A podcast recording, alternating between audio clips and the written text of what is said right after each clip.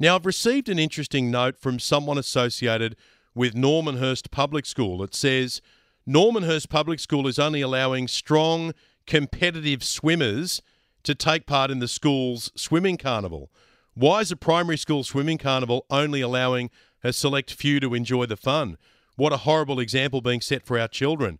There are three students who have significant physical disabilities and are permanently in wheelchairs.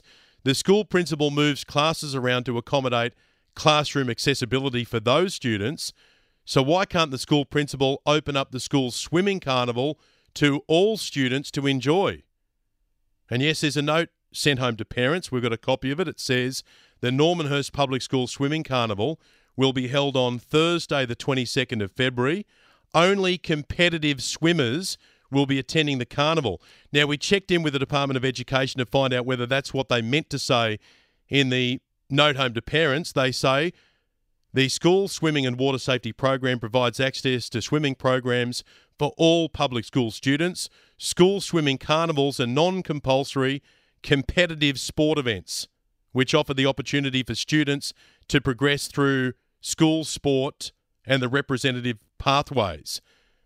Auntie Catherine, who's associated with the school, is on the line right now. Catherine, good morning. Morning, Ben. You think it's all a bit elitist, do you?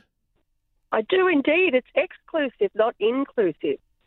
Now, I thought maybe they had a typo. I thought maybe they meant to say only competing swimmers will be allowed to attend the carnival. But we've checked with them. They seem to be standing by what they wrote in the note home only competitive swimmers. So, what does that mean? Only the students who are strong enough get to swim in the carnival? I suppose so, but I, uh, I've never met a nine year old competitive swimmer. What does competitive mean? so, it should be open to all the kids. Are you telling me that all the kids aren't allowed to be part of the swimming carnival? Apparently so. Hmm. What would you say to the principal? Oh, I think we should practice inclusivity across the board. Okay. Is it the normal thing these days at swimming carnivals? Do all the kids get involved or only the competitive swimmers? Kerry's there. Hi there, Kerry. Hi, how are you? Yeah, good. What's the story at your school? Uh, my school, they've got their carnival today, actually, and I was disappointed to hear my kids won't be complete, competing. And when I asked them why, they said there's only 50 metre races and above, and they're just not sure how good they are against the other kids. They can swing 50, but they don't want to be in the middle of the pool while the other kids are at the end. Now, the venue they're at today has a 25 metre and a 50 metre pool. So I said, I don't understand why they don't have 25 metre races. And they said that's just how it is. It's only for 50 metres and above races. I can still remember doing the 25 metre dog paddle at the Aquatic Centre when I was a kid. That wasn't part of a school carnival, but I still remember having the certificate the first time I swum 25 metres dog paddle. You've got to start somewhere. Hi, Yasmin. Hi. How you going? Good. What's your story? Um, my story is the same as what you guys have just been talking about, having the uh, non-competitive swimmers in the carnival.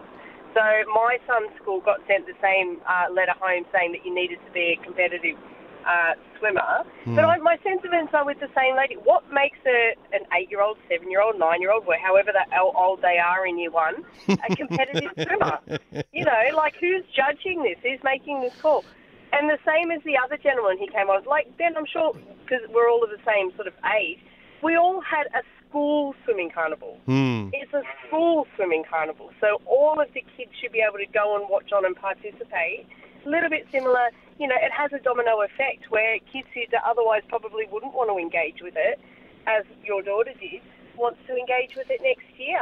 I mean, it's just crazy. how they Yeah, don't Yasmin, I I wonder whether it's a supervision thing, whether they're thinking, all right, do we want to supervise all of the kids or do we just keep our focus on the kids who are actually part of the swimming carnival?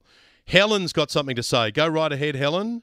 Hi, look, um, I'm currently organising a carnival that's taking place tomorrow, and um, I'm the coordinator of the carnival. So the the process normally is at our school that we ask parents to tell us if their child is able to competently swim 50 metres or not. The reason being that they can't progress further in the process than going to zone and regionals if they can't swim 50 metres. But but a lot of them just want to compete. They just want to have a go. Yeah, look, I mean, what normally what we've done in the, and up until now, we have novelty races or fun events for the non-competitive kids, Mm. uh, but everyone gets a chance to, to enter as long as their parents have actually ticked the box saying that they can swim one lap. Oh, I think that's the way to do it, Helen. Thanks for getting in touch. Take a second to leave a review and a rating. Now it's back to Ben Fordham.